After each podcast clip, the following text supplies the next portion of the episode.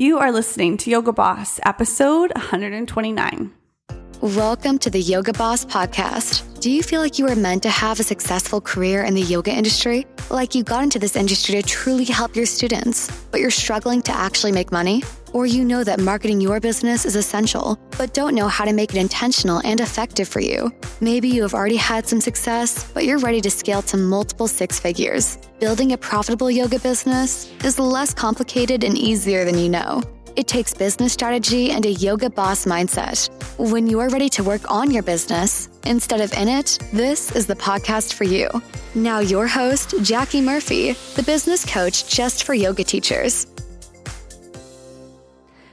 Hello, my friends. Welcome back to Yoga Boss. I am Jackie Murphy. This is episode 129 Marketing that Creates Connection. Dun da da. Y'all ready? well, you're going to have to wait a second because before we dive into the podcast, I have to tell you that the Profitable Yoga Boss group opens for enrollment August 12th. Mark it down on your calendar. It's going to be open for one week. You can join us August 12th through August 19th. What is going to happen on August 12th? You're going to get an email. It's going to say the group is open. It's also going to go out on social media.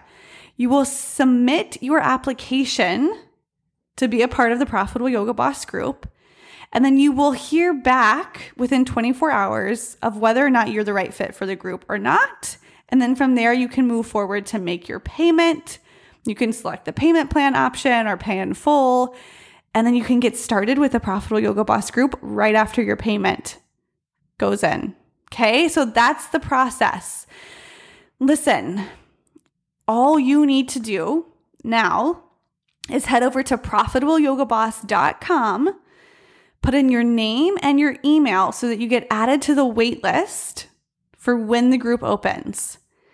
That wait list will be the first group of people to get the application link. You will have the first opportunity to apply to join the Profitable Yoga Boss group. When you head over to profitableyogaboss.com, you will see all of the information plus loads of testimonials about the Profitable Yoga Boss group. It includes everything that we cover within the group. It includes information about the investment and the money back guarantee. Again, it has a 60 minute live Q&A.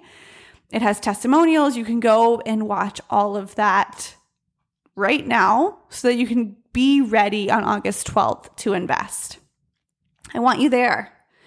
I want you there, one, because I want to hang out with you and get to know you. but I want you there for your dreams because the more that I do what I do and the more yoga teachers I talk to, the more studio owners I meet, the more I realize that this is totally feasible for anyone who wants it. And I want to acknowledge that there is privilege out in the world, and some people might have a leg up in getting and creating the business that they want to have.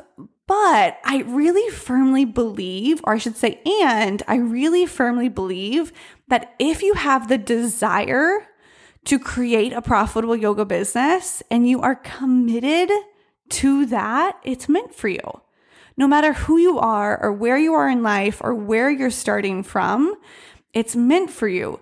The thing that you're dreaming about, that business where it feels so aligned and you love what you do every day and you're making more money than you've ever made before and you have more freedom than you've ever had before, that's not a pipe dream. That's a reality for so many yoga teachers. And you just get to say, I'm claiming this. I'm making this a reality for me too. And I'm going to surround myself with the exact tools and the support that I need to make that reality inevitable. So sign up on August 12th. The, again, the group will open from August 12th to August 19th. Let's go. okay, in addition to that update, I also have another update for you before we dive into the podcast we're growing over here at Yoga Boss. We are hiring a coach, and I am literally growing a human. and that human, our second son, will take over my home office. So I have just signed a lease for an office space. What? I'm so excited. And I will tell you, this is something that I really never saw myself doing after being in studios for so many years. I loved the idea of working from home and not having that much overhead. And signing this lease for Yoga Boss was exhilarating and also terrifying. And that's what I want to talk to you about before we dive into the podcast topic. There are some of you who I know right now are faced with a big decision, and it might be that you are signing your lease for your studio space, or it might be that you are quitting your corporate job, or it might be that you are hiring your first teacher or employee in your business. And if you feel nervous or if you feel doubt, I just want to normalize that and validate it and say, yo, me too. That is how I felt this whole past week before I signed this lease. And here's what I learned from my experience, and maybe it's helpful for you. I found myself getting really anxious and really worried and really tied up in the financials of it. I was like staring down the spreadsheet every day and I was worrying about not just my business right now, but what my business will be a year from now and trying to figure out how to control the future a year from now, which is impossible. And I was asking my husband constantly, is this a good idea or not? And trying to get his opinion. And I found myself in this place where I was so anxious, I was so worried, I wasn't really having fun in my business. And I recognized in that moment that I was stuck in the employee mindset. I was waiting for a spreadsheet or my husband or even the universe to tell me what to do, to lead me in the direction that I'm quote unquote meant to go in that will feel easy. And I think this happens so often, but it happens for me anytime that I forget that I'm the CEO, that I'm the boss, like I'm the leader of this company, and I get to make decisions and when you make decisions as a leader and when you make decisions as a CEO, you have no more magic than the average employee, but you have the talent and the skill of saying, This is the direction we're going to go in. This is the vision I have for the business. And I'm going to create that vision no matter what. So eventually, through my own self coaching and working through it this week and kind of processing, I got to this place where I was like, oh, of course, I'm not going to know if this is quote unquote right decision. I have to decide and commit to it being right. I have to decide and commit to making it work and figuring it out and knowing that I am moving forward in the direction I want to go in. And the way that I want to describe this to you, it's almost like at every big decision, you have an opportunity to level up or to grow as a leader. And I was at this point where I was deciding do I sign this 12 month lease or not? And it required me to step up as the leader and say, I'm going to trust myself. I'm going to trust my business. I'm going to trust that a year from now, this will have worked out perfectly because I figured it out. I'm going to step up in trust and step up in leadership and then make the decision and then move forward. Instead of waiting for someone else to step up and lead, I have to step up and lead. And when I got to this place, I felt like such a huge sense of relief kind of wash over me because I was like, oh, yep, you know what? The number one person I trust in my life is myself. So, of course, if that's who I need to trust to make this decision, I'm good. I'm solid. I'm going to commit to making this work. I know exactly what's right. This is exactly moving me in the direction of where I want to go. It's different than what I thought I was going to do, but this is exactly what's right for me right now. And then I signed the lease and I was celebrated.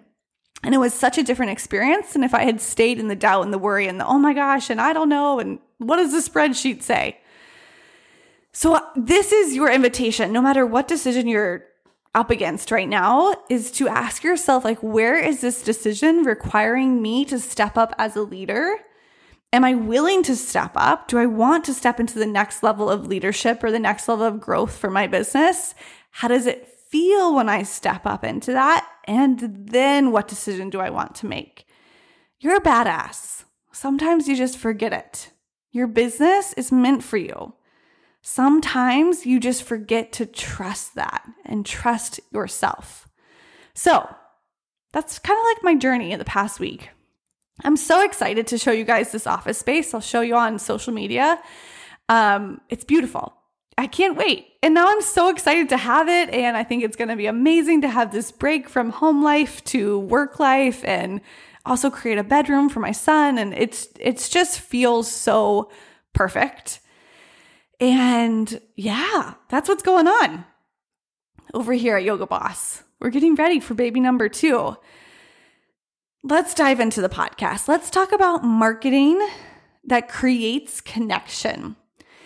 And I know I've mentioned this somewhere before, and I couldn't remember if it was Purposeful Profit 2.0 or if it was in a live group coaching call I led for the Profitable Yoga Boss group or in the podcast, but it's worth mentioning again, even if it's been said before. We are humans, as far as I know. we are humans and we are emotional beings and we are emotional buyers. So, what studies have found is that humans will typically buy from emotion and then we justify with logic. So when we're making decisions about purchasing something or investing in something, however you want to think about it, we're typically making that decision first from an emotional place. How do we feel? How does the service or the product feel? How do we think it'll make us feel? And then we invest or we purchase and we're going to justify that decision with logic. Now, the reason that it's so important for you to know this as a yoga teacher is because your students are also human, which means they are emotional buyers. And what I see happen is that yoga teachers sometimes in their marketing will take the emotion out and start to produce more marketing that is just logic driven. So let me give you an example of that. Logic driven marketing is like come take class with me Tuesday 9:30 a.m. vinyasa flow at this location. There's it's all logic. It's where, when, what, when to show up and unroll your mat. There's nothing in that post that gets me in my feels. There's nothing that makes me feel any certain way. It's just the details and the logic. Studios sometimes will market their memberships like this membership for $120 a month, unlimited group classes, 20% off workshops, 10% off retreats, uh, whatever other benefits you have in your membership. But there's nothing emotional about what they're saying. And so it doesn't resonate with their people and then they're confused of why people aren't engaging with their marketing or buying their offer. Another example of marketing that is from a more logical place. Let's say that you put up a post on social media and you like unroll your yoga mat in the post and lay it down. And the caption says, Make time to unroll your mat today. It, it's not quite as logical as our first example, but again, it doesn't kind of push anything in terms of what am I feeling or what am I meant to feel or what are they telling me. It's just kind of this blanket statement that maybe could be inspiring, but falls mostly flat because it doesn't have the emotional depth that you want it to have as a consumer. So that's logical marketing. And listen, sometimes you will need to do logical marketing. So let's say if you are launching a new offer or you have a workshop coming up or you have a opening in uh, for a private client, you need to tell the people. what's going on. You need to share the logic. Of course, share the logic. It's not that the logic is bad, but just understand that the logic needs to support the emotional side of things and be balanced, right? At least be together so that it does what it's supposed to do. Otherwise, the logic falls flat. Does that make sense? I hope so. I know y'all can't answer me because it's a podcast. So let's talk about marketing that creates connection is marketing that uses the emotions of the people following them, their readers, their subscribers, whoever it may be, and connects to those people, like connects to those emotions. There's a couple different ways that you can do this, you can try this. Emotional marketing is going to be marketing that really shares your brand's values, that it kind of discloses this is who we are as a company. This is what we believe in. This is what we value at our company. So you want to get clear on what are your business's values? What do you deem important? For example, over here at Yoga Boss, one of our values is that we unapologetically make money doing what we love, serving our students, and we feel damn good about it. We are not going to shy away from money or shame money or talk poorly about money. We know that yoga is valuable and we're going to make money delivering yoga to the world. That is a value of my company. It's a value of my own, but now a value of this company. When I share that with you all, some of you listening might be like, hell yeah. Yes, Jackie, preach it. Yoga teachers make more money. And there's some people in the world who will be like, no, yoga should be free. What are you talking about? It's not right to make money from yoga. That's okay because when I'm sharing the values that I have as a company, when I'm disclosing those in my marketing, it will tell people if I'm a fit for them or not, if they should listen or not, if they should follow or not, or subscribe or not. And it's okay to turn some people off. That's actually a good thing. So, what you want to ask yourself is what are your values? What do you value in your company, in your business? What do you value as a yoga teacher? Another one of our values over here at Yoga Boss is not overworking is creating a sustainable business, one where you check out of it every single day, you enjoy your life, and you're not overworking. It's it's really about creating a business that supports your life and not a business that takes over your life. That's a value of ours. We think it's important for you to have a life outside of your business. What are your values? Can you share those in your marketing? Another way to create marketing that creates connection with your audience is to, it's saying the same thing, but it's another way to say it, is to ask your students' opinions. You know, like, what do, what do you guys think? Or give opinions. And when you're asking your audience for their opinions, they are going to come back with what they believe in and emotions that they feel and what they think. And when you're giving your opinion, again, they're going to have an opportunity to say, Do I agree with this opinion or not? Does this align with me? And do I want to keep following along? What I see happen is that it's a lot easier for most yoga teachers to ask their students' opinions than it is to share their own opinions. So if you know this is you, I want to challenge you to share your opinions instead of asking. Asking can be the safe thing. It's a really good way to connect. It's a really good way to know what's going on in your audience, but it can be the safe thing. Giving an opinion can feel a bit risky, but it will propel you to that next level of impact in your marketing and profit in your business. People want to know who you are and what you're about. And what I have found and what I've seen so far is that the yoga teachers and the studio owners who are willing to stand up and stand out with their opinions. It doesn't mean you have to be controversial, but stand out with their opinions are typically the most successful.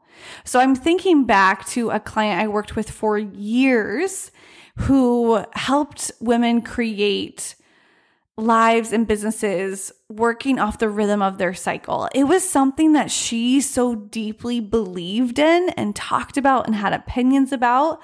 And now her business is thriving. I'm also thinking back to one of my clients who is right now creating her business in mindfulness and is helping her clients use mindfulness to end work stress forever. And I was just helping her today by saying, you know, like, can you show up and be a bit more bold about what you believe about work stress? Can you share your opinion that work stress doesn't have to exist. It doesn't have to be the norm, that there's another way. The bolder and clearer you're willing to be with your opinions, typically, the more I see those businesses thrive. So, what are your opinions? What do you want to talk about in your business?